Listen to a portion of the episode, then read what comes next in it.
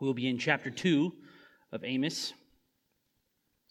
We're going to go look today at verses 6 through 16 this morning. we'll read them now. This is the word of the Lord. Thus says the Lord For three transgressions of Israel, and for four, I will not revoke the punishment because they sell the righteous for silver and the needy for a pair of sandals, and those who trample the head of the poor into the dust of the earth, and turn aside the way of the afflicted. A man and his father go into the same girl so that my holy name is profaned. They lay themselves down beside every altar on garments taken in pledge. And in the house of their God, they drink the wine of those who have been fined. Yet it was I who destroyed the Amorite before them, whose height was like the height of the cedars, and who was as strong as the oaks. I destroyed his fruit above and his roots beneath. Also, it was I who brought you up out of the land of Egypt and led you forty years in the wilderness to possess the land of the Amorite. And I raised up some of your sons for prophets and some of your young men for Nazarites. Is it not indeed so, O people of Israel? declares the Lord. But you made the Nazarites drink wine and commanded the prophets, saying, You shall not prophesy. Behold, I will press you down in your place as a cart full of sheaves presses down. Flight shall perish from the swift, and the strong shall not retain his strength, nor shall the mighty save his life. He who handles the bow shall not stand, and he who is swift of foot shall not save himself.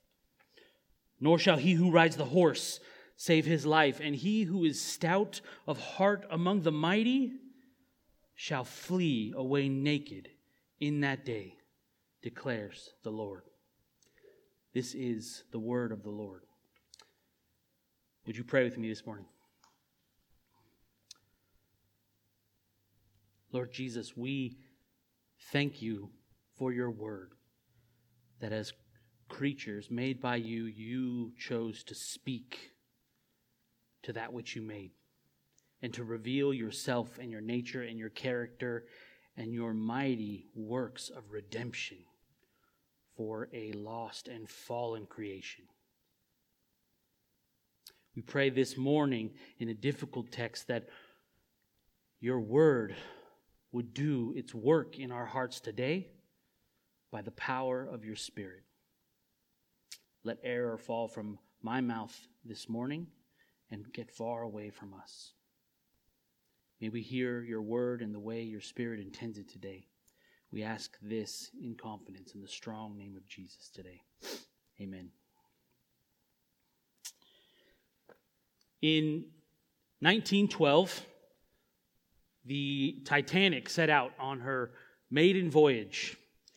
She's this new, largest, and fastest class of ocean liners, uh, having this uh, fascinating compartmentalized hull that was said to make the ship virtually unsinkable. Because if it sustained damage to one section of the hull, it could be sealed off from the rest of the ship and maintain its buoyancy.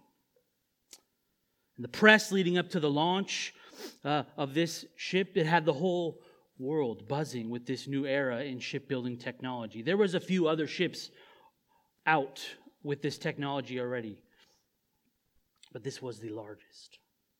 As the voyage gets underway, this new unsinkable ship is filled with passengers, families, and they're living a good life, having a good time because the ship has many amenities for its passengers. In all confidence that they would reach their destination of New York City. And most of you know this story. I don't need to recount the story of the Titanic. But what you might not know is that the Titanic was known to have received up to seven messages warning them of a dangerous ice field in their course. and at least the seven were received by the Titanic. And yet she proceeded into the ice field in the darkness of night, running at full speed. Overconfidence. It was the blackness of the invisible night horizon. It was in that that the lookout, Frederick Fleet, would spot their doom. But he had to wait for it to even get close enough to identify what it was. And when he does and he sees it, he would ring the alarm bell from the crow's nest in a panic and yell down from the nest, Iceberg, right ahead.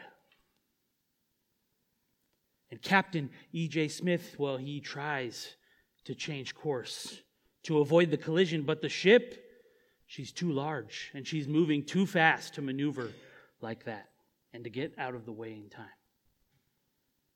And so, just a few hours into her maiden voyage, the great unsinkable ship will make her final of what was many distress calls after striking the iceberg. The last known transmission to another ship that was on its way to aid them. Come as quickly as you can, old man. Our engine room is filling up to the boilers. And then they lost power, and the great unsinkable ship would be swallowed by the sea. The fate of the Titanic resembles much the status of Israel as Amos arrives to proclaim a dark judgment to them. They both had every advantage to be successful in their endeavors. But the warnings were ignored, the rules were not followed, danger was knowingly embraced to their demise. The title of this sermon today is Traitors Beneath the Banner of the Redeemed. And we'll look at this text today through our outline of these three points. In 6 through 8, we'll see God's holiness transgressed. And in 9 through 12, we'll see God's redemption disregarded. And in 13 through 16, we'll see God's judgment is inescapable. Our text today is the eighth pronouncement of judgment from Amos in this book. In chapter 1, you read of others leading up to this in there. He declares six judgments on Gentile nations and then one on Judah. And they're all built on this same formula, not the one here, but they're all, those seven are built on the same formula. Seven times you will see this. For three transgressions and for four, I will not revoke the punishment. And then Amos will read the charges filed by the Lord against each nation. And the charges are varied for each one, but the punishment is given the same to each it's fire. All through chapter 1. So I will send fire. And there are two matters of context that will be helpful for us today uh, to make this text sort of come alive and make more sense. First, at this time in history, Israel has been divided into two separate kingdoms. The southern region of Israel is being ruled by the tribes of Judah and Benjamin and their king Uzziah. You can read this in the opening of Amos's letter, Amos's uh, judgment here. While the northern region is being ruled by the remaining tribes of Israel and its king Jeroboam. So Israel is split into two kingdoms, and what's important is they are not friends. They are not allies. Second is that at the moment, the moment that Amos begins to preach to them, Israel, is at the high watermark of her political, military, and economic influence. In 2 Kings 14, 23 through 29, you can see a description of how Jeroboam restored the borders of Israel and was able to take back cities that had been lost to their enemies. So, Israel, they are riding high in the saddle right now under King Jeroboam. They don't have any real threats around them, they enjoy the benefits of power and wealth. And in most ancient cultures, I would say probably in modern cultures very often as well, military success and wealth, power are taken as signs that whatever deity they worship must be pleased with them. Israel would be completely presuming here that Yahweh was favoring them in light of all of their prosperity in the land. It's with this in mind, I want you to put yourself in Israel's shoes. Imagine you are Israel as Amos begins to speak this word from the Lord through chapter 1 before we get to our text today. He lists, off, he lists seven of your worst enemies, with Judah among them, and he pronounces judgments of fiery destruction on each of them. How would this land on Israelite ears? Amos, for three transgressions of Damascus, and for four, I will not revoke the punishment. Israel would that would be a cheer, right? Yes. It, it's about time someone came and showed those guys who's boss. And Amos will describe how awful they are before the Lord. In Israel, they would, they would again shout, Yes, preach it, Amos. Those guys, they're the worst. So I will send fire, says Amos. Israel's attitude would be that's the, that's the game over. They're done. The Lord is going to the Lord is going to deal with Damascus. And Amos continues for three transgressions and for four of Gaza, of Tyre, of Edom, of the Amorites, of Moab, of Judah, I will send fire. Uh, can you imagine the rejoicing at this news by Israel. What could be better than the Lord pronouncing judgments of fire on your enemies? This is celebration to 11. They are queuing up the We Are the Champions track on the shofar right now. They're lighting cigars. They're popping champagne bottles.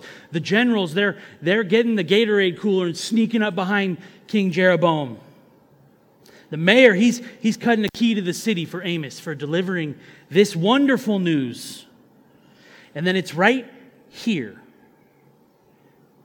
right here, that we enter our text today. In our first point in 6 through 8, God's holiness transgressed. You see, at this moment, Amos begins again. Thus says the Lord. And you can imagine Israel is thinking, there's more. Like God's got more enemies to crush before us. Who, who could be next?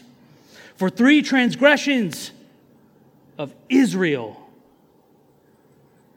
and for four, I will not revoke the punishment. Wait, what? Oh no. Oh no. And Amos begins to follow the, the formula and he, of the other judgments, and he begins to list charges from the Lord against Israel. In verse 6, he says, They sell the righteous for silver and the needy for a pair of sandals. And from their position of power, they turned to abusing it and abusing the poor for their gain. These, both of these acts, they're referring to selling debtors into slavery in order to recover your debts. The righteous here, these, these are debtors that they owe money, but they're good for their debt. If you give them the agreed upon amount of time, they would have paid their debts off. But they're not given that time. They're hastily sold into slavery to recover what they owe. And the needy here, these would be destitute people. They perhaps cannot pay off their debts. However, it's the cost of a pair of sandals. Just telling us that their debts are so small and insignificant, they ought to have just been forgiven.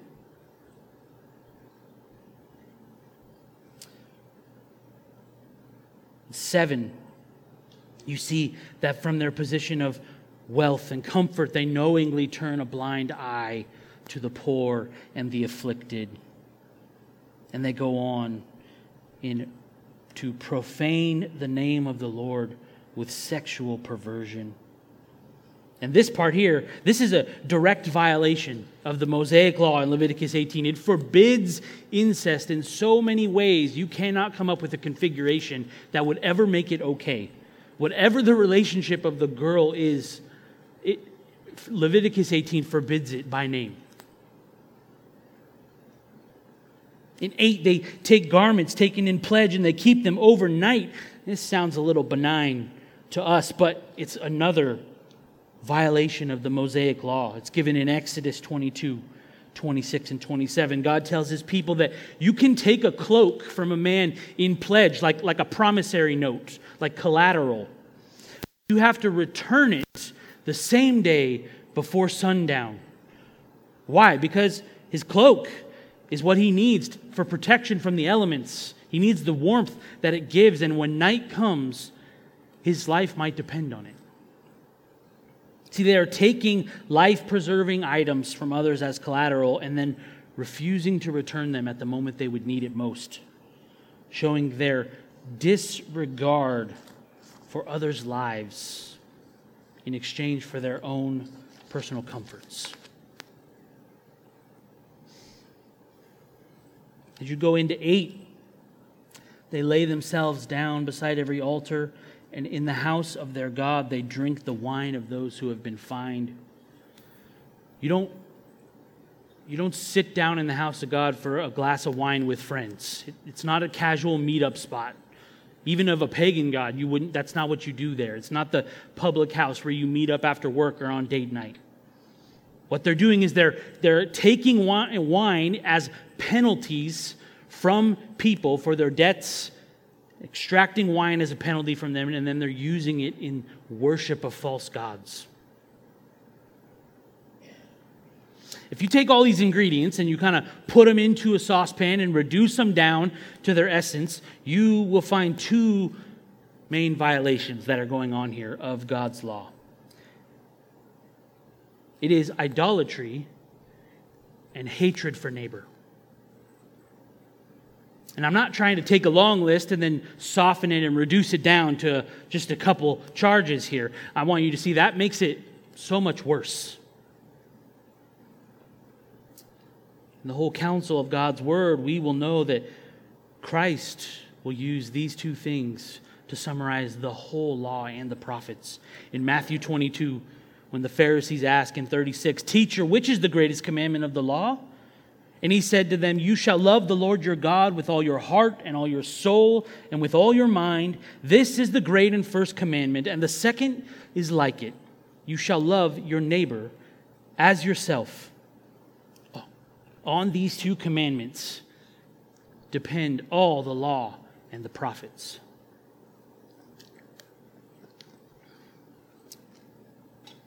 This list of charges it amounts to a total violation of the covenant relationship between Israel and the Lord. The word of the Lord from Amos is this In violating a part of the law, Israel has violated the whole law of God.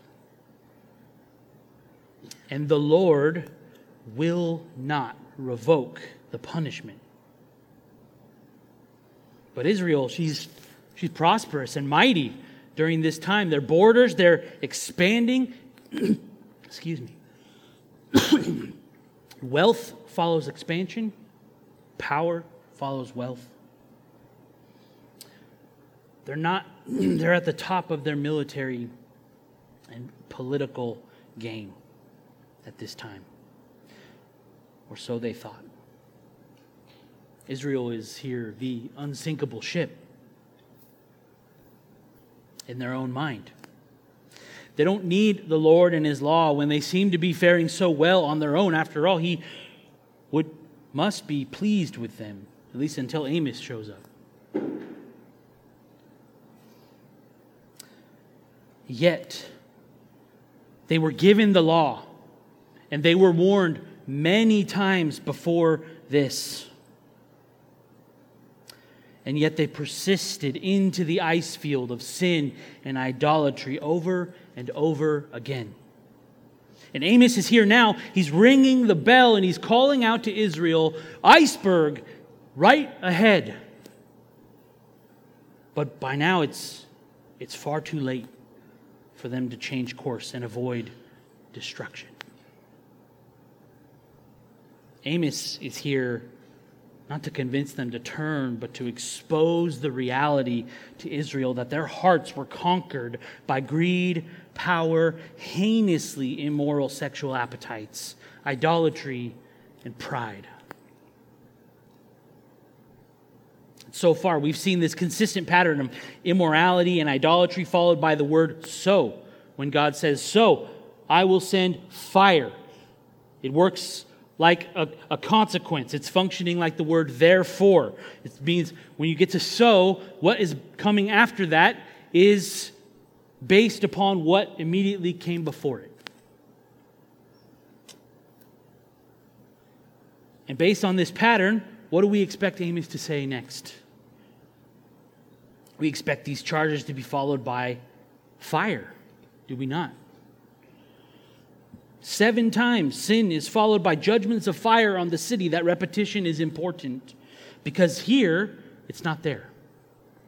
When we get to Israel, it's not, so I will send fire. But he's not to judgment yet either. He's, he's not done. He has more to add to the charges. He says, yet. And this is critical for us as we go into verses 9 through 11, 12, excuse me, where we will see God's redemption disregarded. In verse 9, this yet, it presents us with a contrast rather than a resulting consequence. The judgment, it's still coming, it's still inbound. But God has more to add to his case against Israel. And the contrast of Israel's offenses against God is what he intends to make, to say, your offenses against God contrasted with God's past action toward Israel. Because we all know Israel is not just another Gentile nation living in idolatry, are they? No. They're the covenant, beloved people of God, chosen by his own hand and brought into his own to live under his name. But he's the one who's judging them. So, what we're finding here is God is about to magnify their crimes by adding to them the context of history. Look what he says in verse 9 through 11 here. Yet it was I who destroyed the Amorites before them, whose height was like the height of the cedars, and who was as strong as the oaks. I destroyed his fruit above and his roots beneath.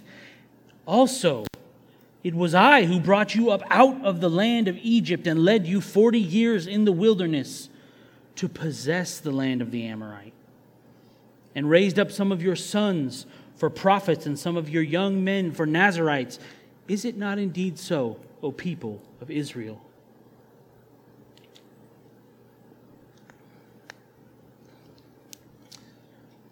The destruction of the Amorites here, this is something that happens after the Exodus and the 40 years in the wilderness. God promised land to Israel, good land. And after delivering them from their Egyptian slavery and providing for them in the wilderness for 40 years, he gives them this land by either exterminating or displacing its current inhabitants. The Amorites, they're known to be large men of great strength, and God says that they were tall like cedars and strong like oaks. To say that Israel would have been an underdog against this enemy is a gross understatement. And yet they prevail. But we see here, it's not because of Israel, it's because of the Lord. He says, I did that. God builds up the Amorite strength here to show that that which would have been overpowering to Israel, it's easily wiped away wiped off the map when God decides to act for the cause of his beloved. And the fruit above and the roots below imagery is just emphasizing further that he didn't just defeat them in a battle. This is an existential defeat, present and future. They will not recover from what the Lord brings upon them. And then in verse 10, God recalls how he delivered them from Egypt and cared for them in the wilderness, even through their grumbling and their unfaithfulness and disobedience in their wanderings. I mean, you know this story. Think of Israel's behavior there. Think of how they complained about food, how they failed the three great tests God gave them, which you can find recounted by Jesus in Matthew 4, where he cites them to the devil in the face of his three temptations in the wilderness. Think of the 40 years. That time period is a punishment on a disobedient generation of Israelites. But God kept them, He protected them, He preserved them through all of that for His own namesake, and not because of their behavior.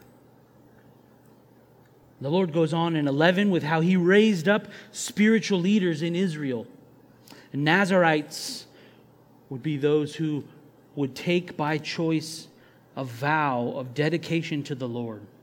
And it involves abstaining from grapes and anything made from them, and from haircuts, and from touching dead bodies. The details of the vow are less important than what it represents for us here, which is holiness. It's a person entirely set apart for God and His work. If you're attending home groups, uh, you have probably learned by now that the text indicates likely that Samuel was under such a vow.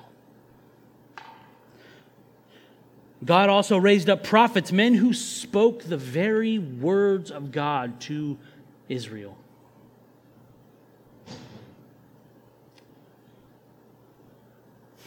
What's being pictured here is that what God gave to Israel was He gave Himself simply by revealing Himself to them.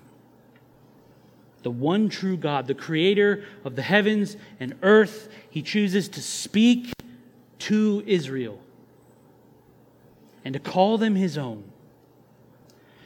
And then he adds this rhetorical question at the end of 11 Is it not indeed so, O people of Israel?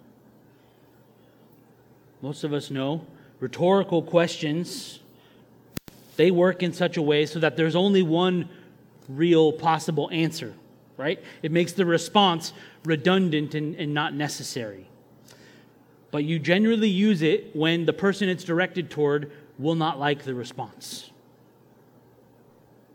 Of course, it is so.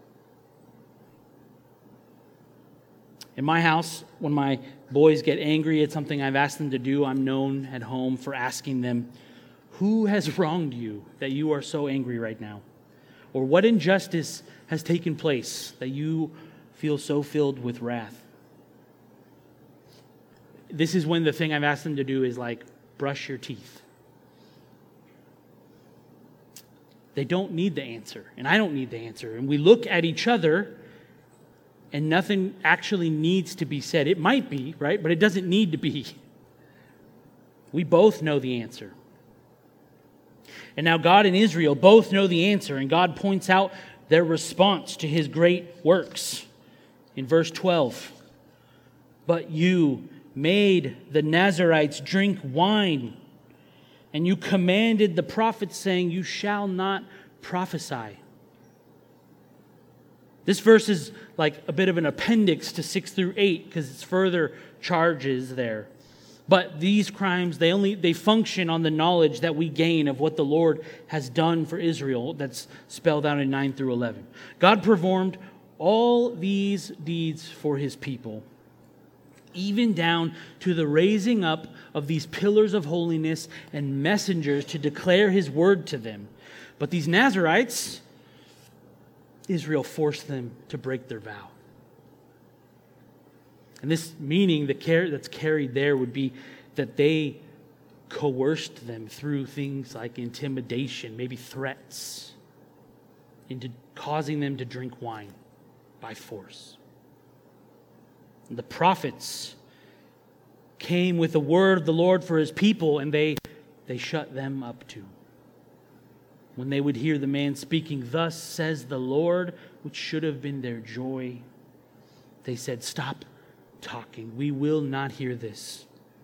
Sometimes they did it with violence against those prophets.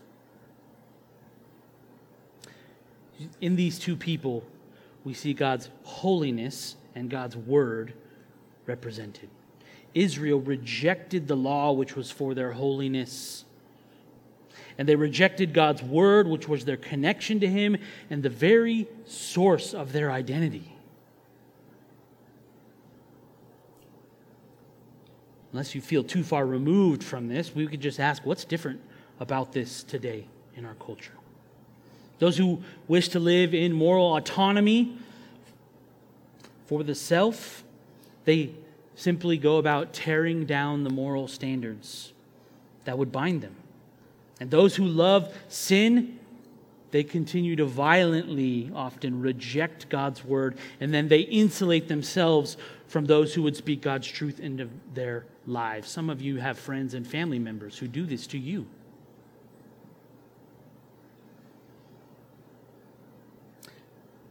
We need to pause for a moment here and, and, and backtrack into 9 through 11. Did you notice, notice what happened there? These acts of God, they're, they're not in order, they're not in a chronological order. The Amorites, this is what happens after the Exodus and the wilderness, and so are the Nazarites and the prophets. Why does God order the events like this? Why are the Amorites placed before the Exodus? Hebrew literature often utilizes a structure, a literary structure uh, in its workings that will use pairs of phrases or events at the start and the end of a thought unit, and then sometimes several of them, and they step their way by pairs, beginning and end, and they step their way down to the center where you will find one thing that's not a pair at the middle, that stands on its own, one phrase or one event. And where you find this in the text, it is very often meant to be the emphasis of the text.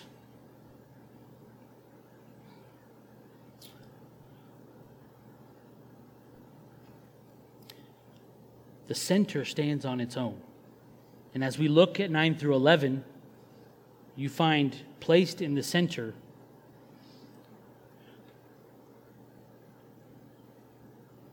the exodus from Egypt and the 40 years in the wilderness. On either side of that, at the beginning and the end, respectively, you find God's work to destroy and then to build up with deliverance in the center.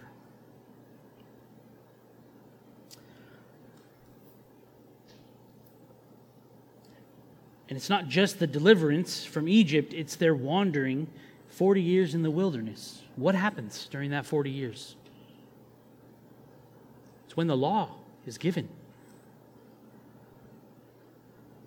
The Ten Commandments and all the law by which Israel is to live in obedience to the Lord, the law that sets them apart from the idol worshiping nations around them, the law by which they are commanded repeatedly throughout that law you shall be holy for I, the Lord your God, am holy. It's, it's a beautiful literary device that helps us understand the text, and the scripture uses it very masterfully, very often in the Bible. But if you then widen your view even just a little further, you look at the whole passage that we have before us, 6 through 16, this Israel's judgment, guess what else we find? What do we find at the center of that? the works of God for Israel. You find 9 through 11. You don't find the crimes against Israel. You find the works of God on Israel's behalf. The chronology of the events, it's out of order in order to make sure that the right thing lands in the center.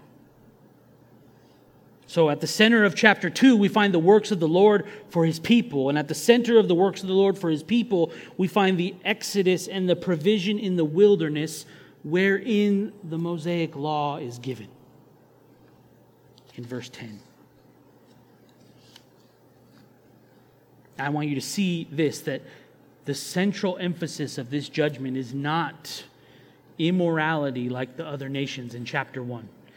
It is God's work of calling a people out of bondage and into a life of holiness. The central emphasis of this judgment is not immorality like the other nations in chapter 1. It is God's work of calling a people out of bondage and into a life of holiness. And that's what Israel has violated. The result of this emphasis must land with so much weight on our hearts. Israel is the recipient of these mighty works of redemption and sanctification, and they betrayed, says Amos, everything the Lord did for them. Brothers and sisters, for us today, living under the banner of the Lord's redemption, professing to belong to God's people while living as if He has not called you to a purpose and life of holiness, is cause for a harsh judgment, more so than those who never knew Him. We just read it in Romans 2 12 and 13. For all who have sinned without the law will perish without the law, but all who have sinned under the law will be judged by the law. For it is not the hearers of the law who are righteous before God, but the doers of the law who will be justified. Israel's failure is that they are traitors under the banner of God's elect. They fly high the flag of Yahweh and they presume that He is blessing and protecting them because why? Because they're prospering. All the while, they neglect all the mighty works He has done for them and the very means God gave them of covenant relationship with Him. Hear this. It's not merely that Israel is immoral and idolatrous like the Gentile nations. The crime here is that while God chose them in Abraham, heard them with compassion in Egypt, delivered them from the Pharaoh's oppressive hand, made covenant with them through Moses and the law, carried them through 40 years in the wilderness by miraculous provision and protection, brought them into the land of promise, wide and broad, flowing with milk and honey. All of these mighty works of grace and favor, they forsook them all. So that they could be immoral and idolatrous like the Gentile nations.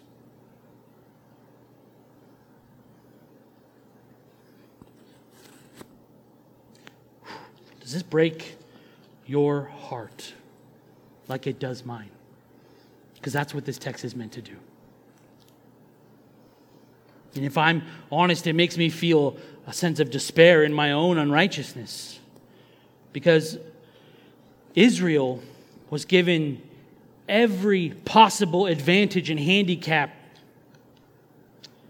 to be faithful to God in holiness. And if they failed, if they could not do it, I ask, what hope have I to please the Lord with any of my good works?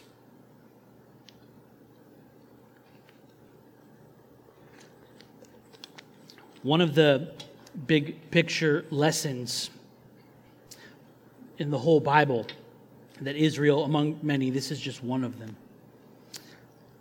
that Israel gives is that we learn from her failures. We summarize what is shown on the whole course of them a doctrine called total depravity or total inability and this states that the testimony throughout the Bible is that man is not capable of worshiping God as we ought. And this failure began when Adam watched his wife be deceived by the serpent. Go read it, he was there. And he did nothing. And then he came to her side and indulged the lie with her that they knew better than their creator what was best for them. And man, after that, has never escaped the spiritual death that occurred that day in the garden. And the rest of the Old Testament is sprinkled, if not very much splattered, with narratives and discourses and poetic works that display this inability to worship God aright. Paul says that those who have the law will be judged by the law. Israel had the law, and so do we, if we have our Bibles. And God will judge everyone. As Paul also says in Romans 2, he will render each according to his works on the day of his righteous judgment. Israel stands under judgment, it's the judgment of the law. And we stand under this judgment also. At this point in our text, you should be thinking if Israel could not live up to God's standard of holiness, how does anyone after them have a chance at a right relationship with God? And it's rhetorical almost, is it not? The answer is that no one can, and you can't. And it's a disparaging thought, to be sure, but it's necessary. When we talk about the good news, it's predicated on this that we call the bad news. It's very bad. The thought that unless something changes about our fallen nature, that this cycle that we see with Israel will repeat until judgment. And the Lord now sets forth this judgment for Israel, this punishment in 13 through 16. God's judgment inescapable the judgment for their crimes against the Lord. It's not like the other nations. It's not destruction by fire, but rather oppression. The Lord literally says, I will press you down in your place. And then what follows is this list of imagery which illustrates the inescapable nature of this oppression. And all of this comes to pass not very long later, 10 years or so later, when the king of Assyria will lay siege to Samaria for three years until they surrender and go into captivity. You could read this account in 2 Kings 17. It sheds light on the severity of this judgment. We don't have time to read it all today, but I want to highlight one of the places where it expands on Israel's sins. We learned there in 2 Kings 17 that Israel burned their sons and daughters as offerings to Baal.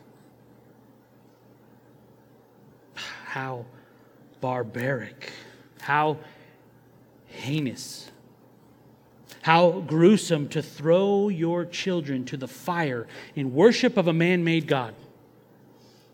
We have come such a long way from such an evil practice, is what some of you are thinking right now is it not? But have we come so far? Have we?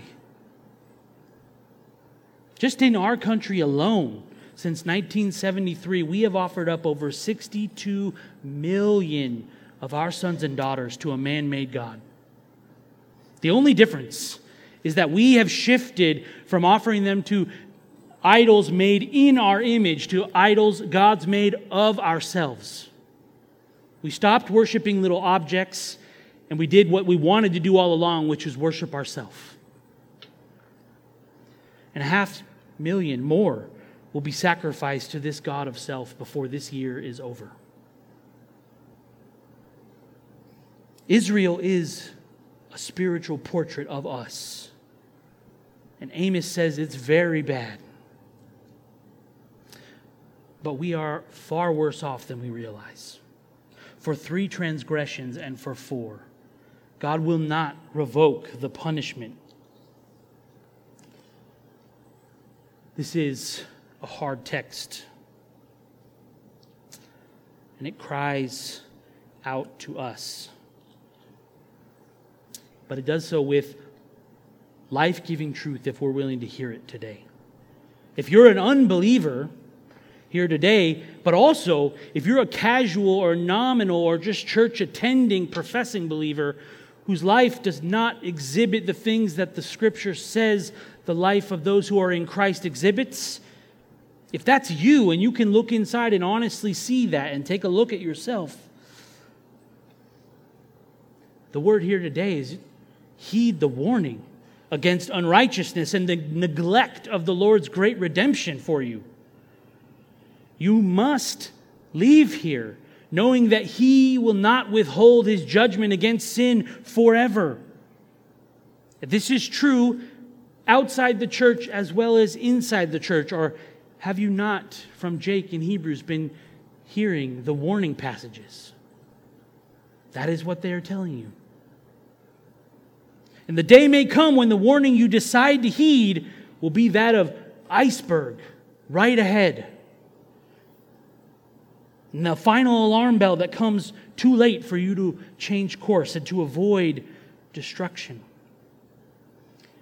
If you delay, if you close your ears, if you persist into the ice field day after day, you will find yourself among the earth dwellers described in Revelation 6 where the kings of the earth and the great ones and the generals and the rich and the powerful and everyone, slave and free, hid themselves in the caves and among the rocks of the mountains, calling to the mountains and rocks, Fall on us and hide us from the face of him who is seated on the throne and from the wrath of the Lamb, for the great day of their wrath has come.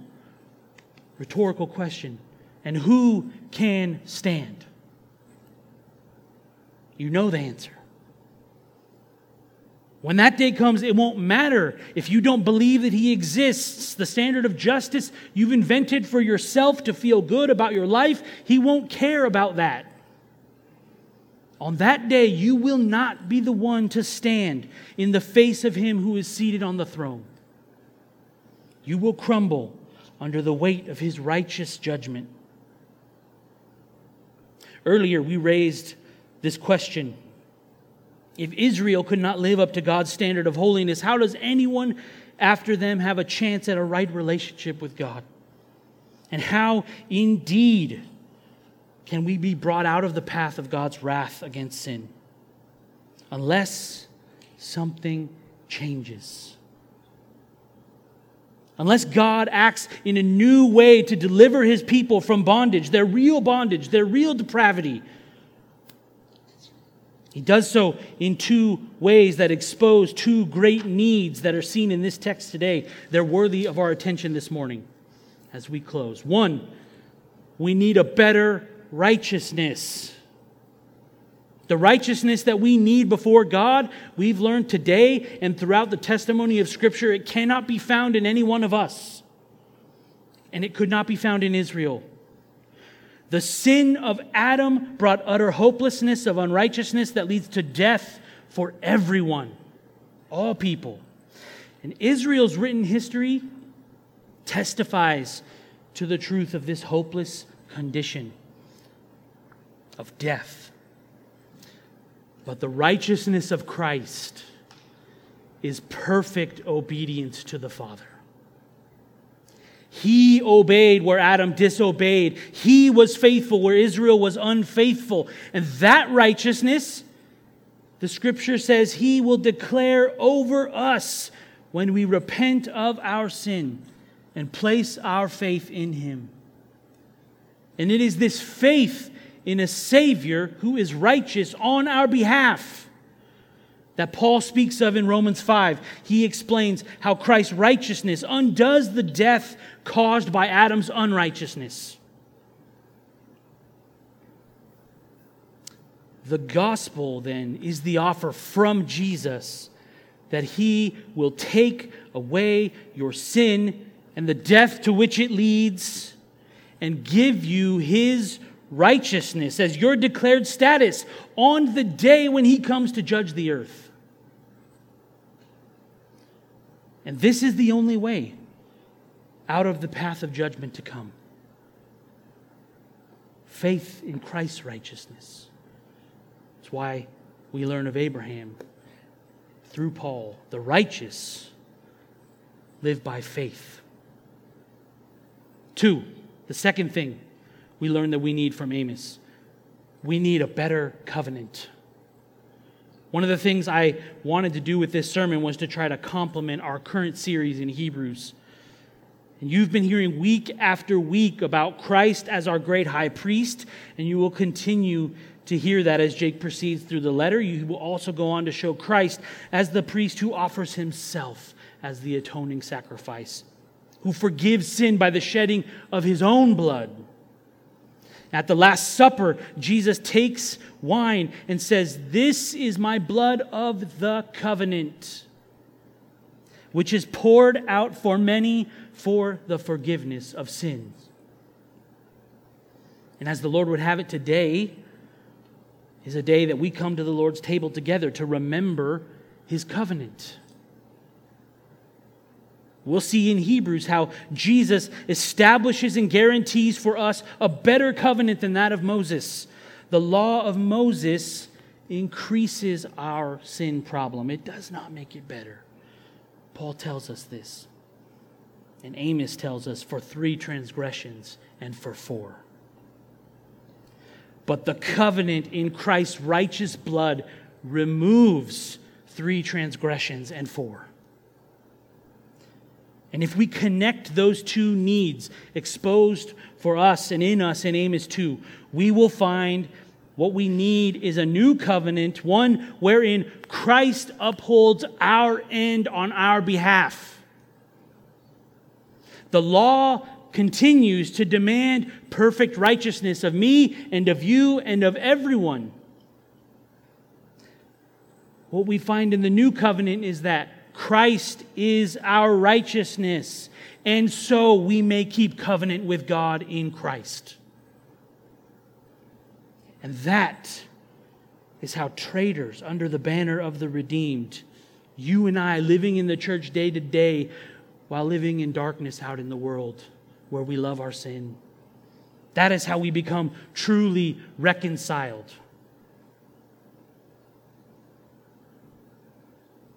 To God. Traitors to the throne then become obedient sons of righteousness, not through ours, but through Christ's righteousness. But God does not revoke the punishment against sin.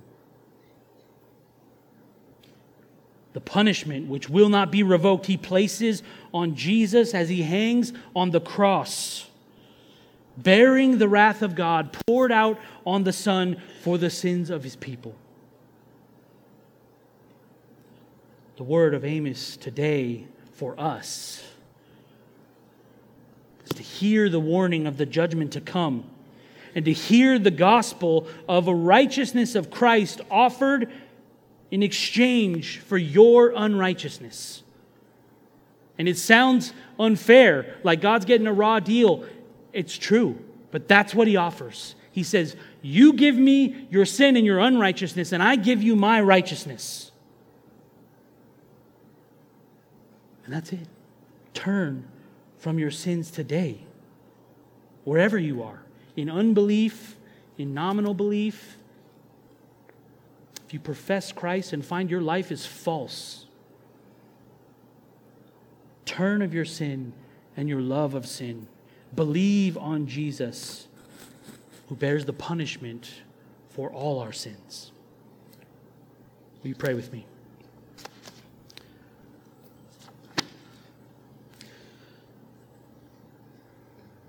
Lord Jesus, our lives cannot worship you highly enough given all that you have done.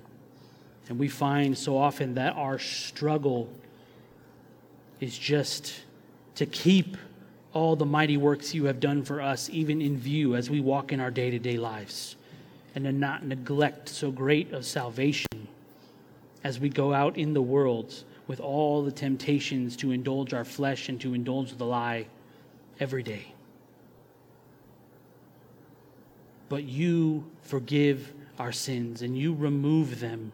You bear them away and you take the punishment for them with you.